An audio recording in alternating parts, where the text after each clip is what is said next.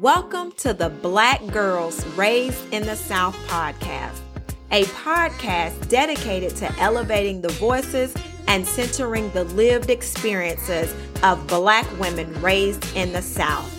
Our goal is to inspire, motivate, and encourage all women to thrive. I'm your host, Taffany English, aka The Motivator, and I am a black girl raised in the South. Welcome to another episode of Black Girls Raised in the South. Today, our guest is Catherine Coleman Flowers. Catherine grew up in Lowndes County, Alabama. She's an environmental health advocate and recently named a MacArthur Fellow for the class of 2020. She's bringing attention to failing water and waste sanitation infrastructure in rural areas and its role in perpetuating health and socioeconomic disparities. Today, Catherine talks to us about her upbringing in Lowndes County and the impact that the Black Power movement had on what she's doing today. Welcome, Catherine. I'm so glad to have you here with us. I'm so glad you had an opportunity to record this episode with me. I'm I'm just eager for the audience to learn more about your upbringing in Lowndes County, the impact that the Black Power movement had on what you're doing today. It was so good catching up with you um, prior to hitting record for this episode. And just for our listening audience, Catherine and I are both members of Delta Sigma Theta Sorority Incorporated. We're actually line sisters, and our circles um, have intertwined throughout the years. You know, with our work, um, she's also worked with EJI and Bryan Stevenson, and so um, it, it, was just so good to catch up with you and to hear more about some of the exciting things that you have. And I can't wait for our audience to hear more about that. But to get us started, I want you to share with the audience um, who you are, um, where you're from, and, and just anything that you want to share about your upbringing. Oh, well.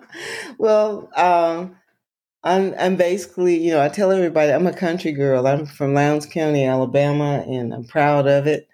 Proud of uh, you know the fact that I grew up walking places, um, being able to walk to the store, which was more than a mile away, um, a little country store that was owned by relatives, or walking through cornfields and picking plums off trees or apples and eating them um, just having those kinds of experiences, I think, have made me closer to to the earth and having mm-hmm. a respect for the environment.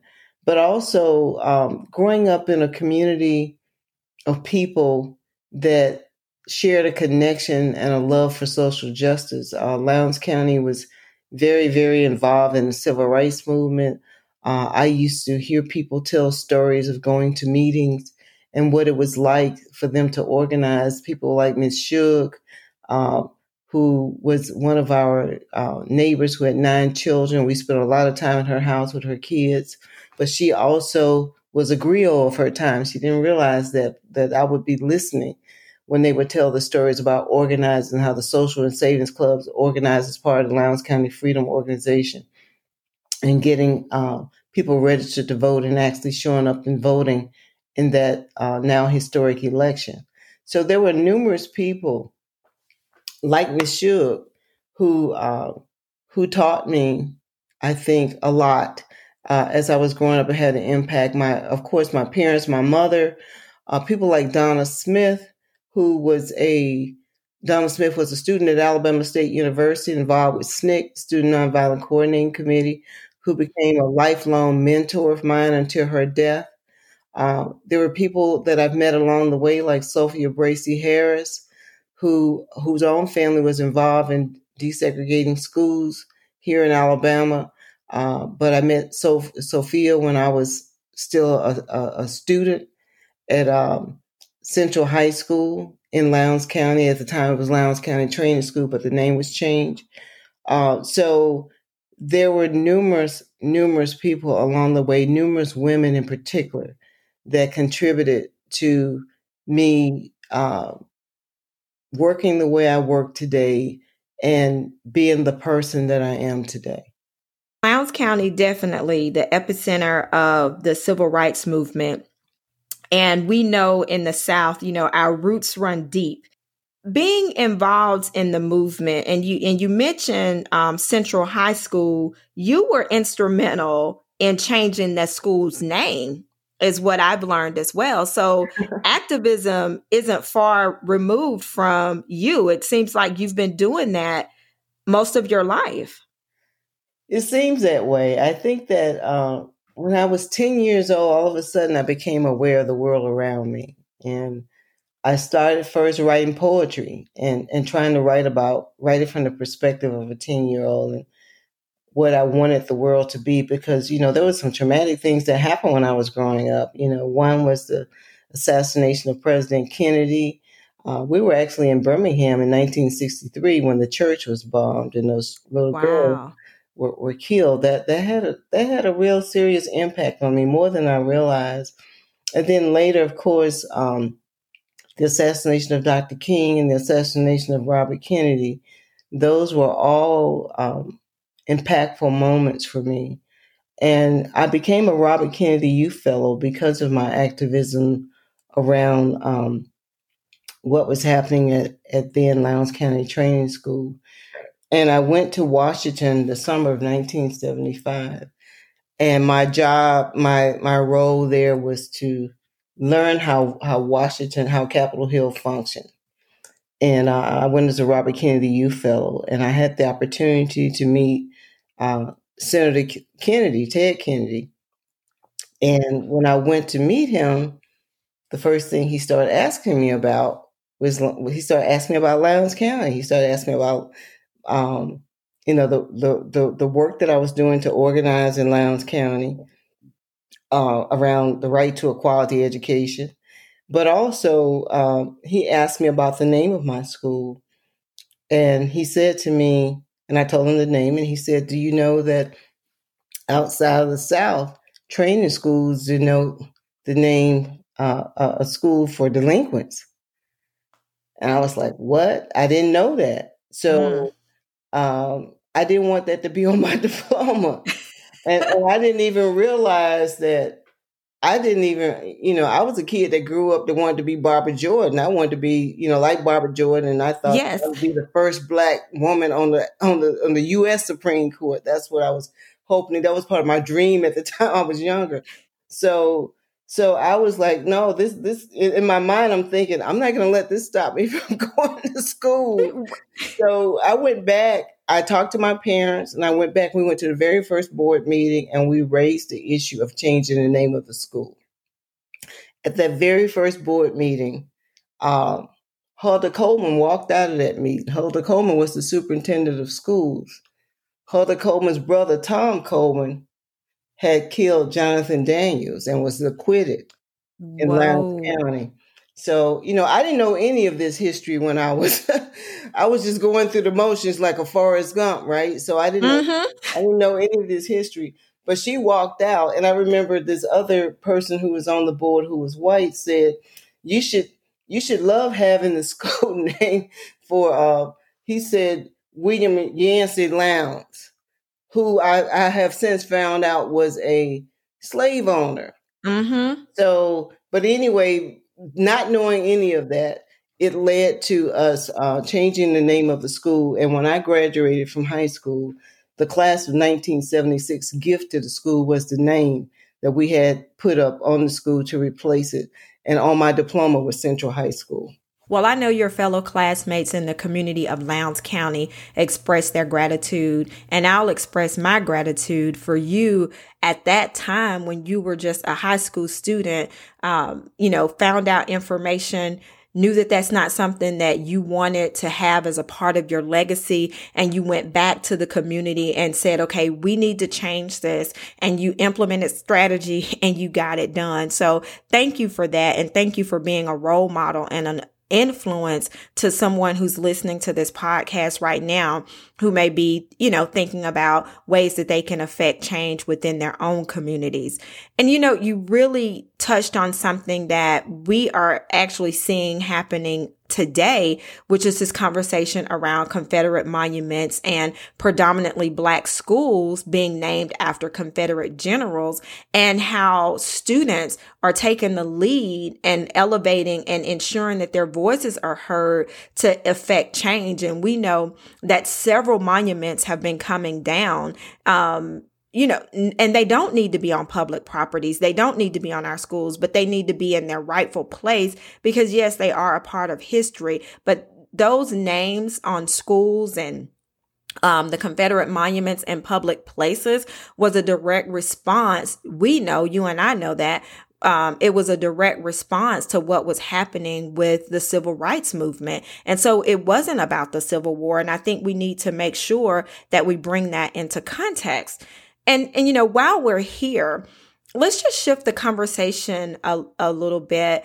You know, racism and race and race relations is at the forefront of almost everything that we're hearing and seeing and experiencing within our communities. And we know that um, the civil rights movement, while it changed a lot, it did not um, change systemic racism, institutionalized racism. And so let's shift the conversation a little bit and and I want you to share with our audience um, your perspectives on where we are um, with the Black Lives Matter movement, with movements that we're seeing happening not only here in the South, but in other parts of the country, and how that directly impacts not only Black people, but how does that affect communities at large?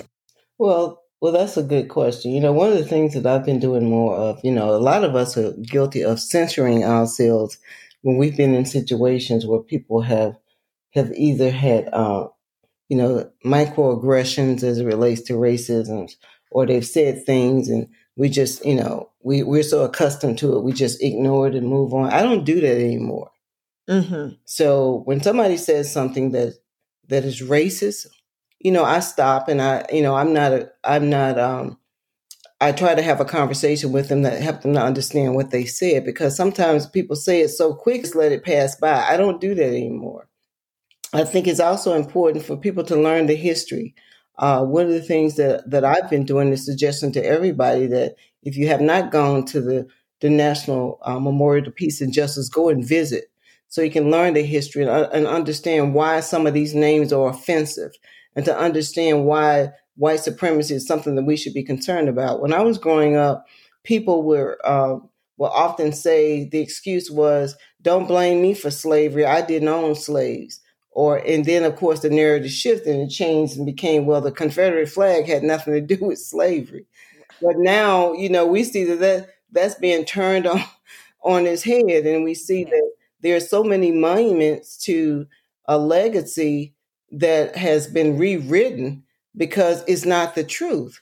And the fact is that that a lot of um, it has been romanticized and made. And you would think in the South that the South won the war when the South actually lost the war, and then we lose we lose uh, the story of Reconstruction and what happened then. And a lot of people don't even know the black elected officials that were elected at that time. They don't know their names. Black nor white people know who they are, and and that it, that shows you uh, how systemic racism has evolved in this country to actually rewrite history to support a narrative that that marginalize other people, whether it's people of color or even women in a lot of cases. So mm-hmm. we we have to be um, I think at this moment, at this juncture, this is time to have these honest discussions.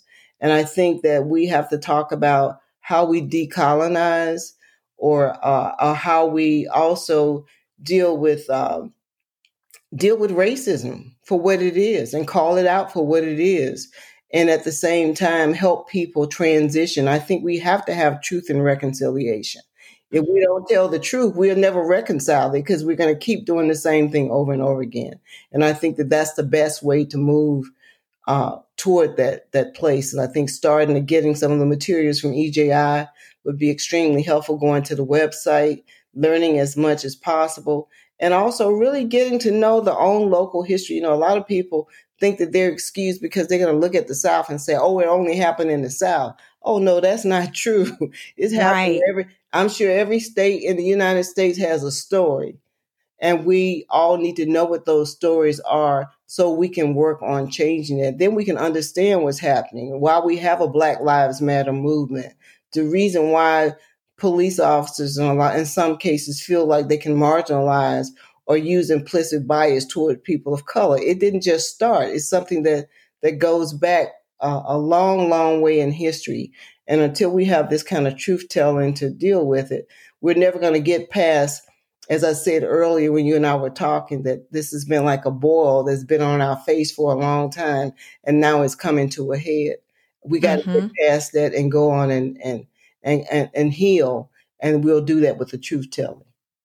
I couldn't agree with you more.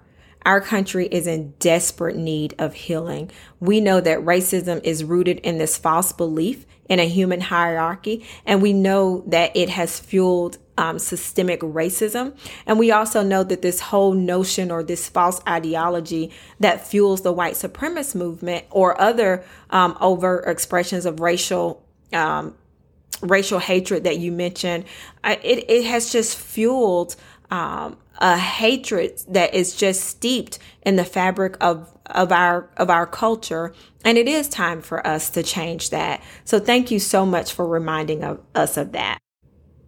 And speaking of healing you often say when the earth is ill so are its people.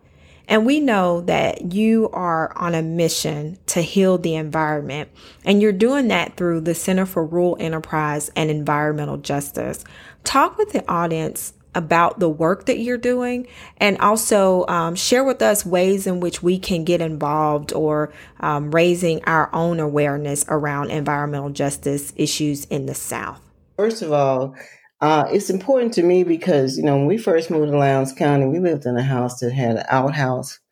Uh, and we had to had have other ways to, to deal with waste. Uh, and anybody that grew up in the country at a certain period of time, you know, before they had indoor plumbing, understands that it was it was a struggle, but we had to, you know, deal with it. Uh, for people that had lived there all the time, that's what they knew. And we moved there uh, from Montgomery, uh, where we had indoor plumbing, and then had to go to a setting where we had where we not only didn't have indoor plumbing, there were no telephones. I remember we even got telephones in Lowndes County.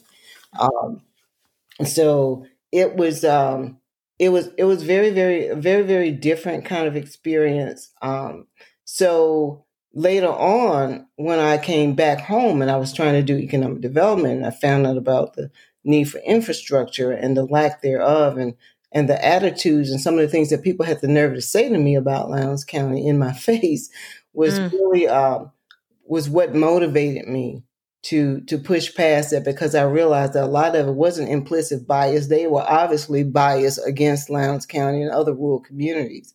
And and people would actually say that. And a lot of the policy was written that way to reinforce it. And I was very concerned about that uh, that people did not have access to wastewater. And when I found out that in Lowndes County, people were being arrested because they could not afford on site sanitation. And what I was told was because people did not, they chose not to purchase it, but that was not, it was more complicated than that. And we've even found where people, there are either people that are straight piping, which means they flush the toilet, it goes out on top of the ground, or there are people that are actually paying a wastewater fee in some of these small towns and but the wastewater treatment facilities that they have there are not working properly and it's still it's backing up into people's homes so we are uh, at this point not only lifting the veil on this so that uh, the nation will see what's happening not just in lowndes county. This is a problem in all 67 counties in in in, in alabama. But i'm finding out it is prevalent not just in the south it's prevalent throughout uh, the United States, and people are reaching out to me and letting me know about problems in these other areas as well. So we're hoping that at this particular point, uh, not only to document where these places are, but also to start working on technologies. When when the Gates Foundation did a noble thing, which was to to fund a search for technologies to deal with, you know, to redesign the toilet, they were thinking about places in other parts of the world. They were thinking about the developing world They weren't thinking about the United States because the, the funding was not to to support these kinds of issues in the U.S. And one of the things that we've been able to do through our work is now to help uh, the philanthropists understand that they need to direct this toward helping in the U.S. So this is also a U.S. problem. So we're working on policy solutions.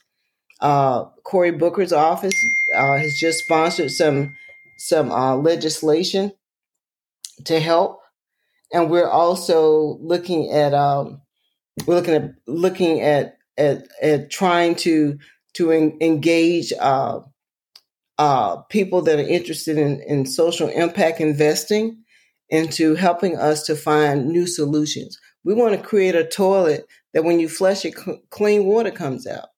And now with COVID, what it has exposed is that uh, wastewater sheds COVID. Mm. So we have to wonder is it could that be one of the reasons why people in Lowndes, besides the fact that they're poor and they're working essential jobs, etc., but also because some people are exposed to wastewater, does that uh, or raw sewage, does that make them more vulnerable to getting COVID? So uh, actually, one person, one expert I talked to said that they can tell at least at least eight days out before people start showing up to get tested, before they start having symptoms, where COVID is showing up in areas by testing the wastewater. Wow. So we're we're we're going to be announcing at some point. Hopefully, I'll come back on your show to announce this new initiative that we're working on to to actually work on this technology. And the difference in the paradigm that we want to do, the shift that we have in the paradigm, is that we want to have people sitting at the table, like the folk who told me the the truth about what was happening in wastewater. I had to listen to them. If I had listened to just the people that were trained in the universities, who had never lived in these communities, I would have a different perspective that was wrong. So this way, I think that what the best way for us to come up with solutions or to have the people from the community sitting at the table when it's designed, that it won't be a top-down approach, that we'll be using. Absolutely. I believe the quote is nothing about us without us. And so it is so important that we have everyone at the table and that we engage across communities to address several of these issues that are um, critical in our communities. Now, shifting gears just a little bit, you have some exciting news. You have a book Waste One Woman's Fight Against America's Dirty Secret. This is a memoir and it's publishing in November. Why don't you share with the audience this exciting news? Yeah, book? The, book, the book really, it, it's almost like it tells my story of, because a lot of people don't see the connection between civil rights, environmental justice, and social justice and racial justice. They don't see all these connections. But this book in reading the book, people will see the connections because it was a natural evolution. Because when folk think about environmentalists, they usually think about a white person. Mm-hmm. They don't think, and they certainly don't think about a black woman. So, uh, but they, but for those of us that grew up in the country, we grew up being environmentalists because we had to live with Mother Earth in order to be able to survive. You know, people that had back when I was growing up, people were growing their own food. Everybody yes. had a garden.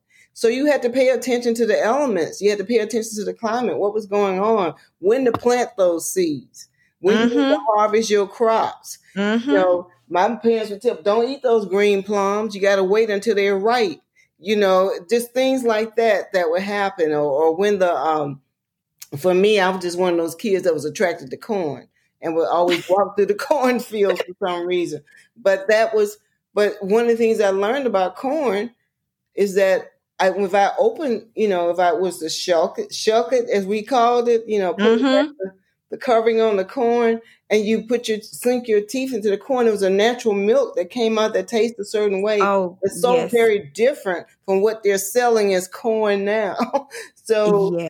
so I'm I'm glad that people are getting back to gardening because that was just people. I think a lot of people, especially like my parents, were were uh, children of the of the Depression era Mm-hmm. So they people were more um, the things that people now call you know they said their conservation is their environmentalists because they're doing things this way they're not throwing everything away my mother saved everything every pie pan every yes. glass. You know that that that jelly glass was repurposed, and that was your water glass. That was your water glass, your tea glass, your lemon. Exactly. exactly. Yes. So now yes. these things are in vogue because other people are doing them, but we did them out of necessity. Yeah, and, had to do them, and so I, I think that that we are changing the narrative, so to speak, and expanding it so folk can see that this is just part of who we are and part of our culture as well. And and that we need to take our rightful place. So my book tells all those stories but it also i think will shed light on it is it will shed light on those of us that have grown up in these rural communities especially in the south but it also shows that we were not helpless and yes. that we took our own power you know even then when it was hard to do and it may give hope for people living right now who think that things are hopeless because it's not. I can't wait to get my hands on the book. I know that it will offer inspiration and hope to many. And it's like you said, it is not, all hope is not lost. I can't wait for our next episode, which will be part two of our conversation. There's so much wisdom um, to glean from with regard to your experience and the knowledge that you have to share with the audience. So I can't wait until the audience can hear part two. Thank you so much for being with us today. Thank you for listening to today's episode of the Black Girls Raised in the South podcast. I'm your host, Taffany English.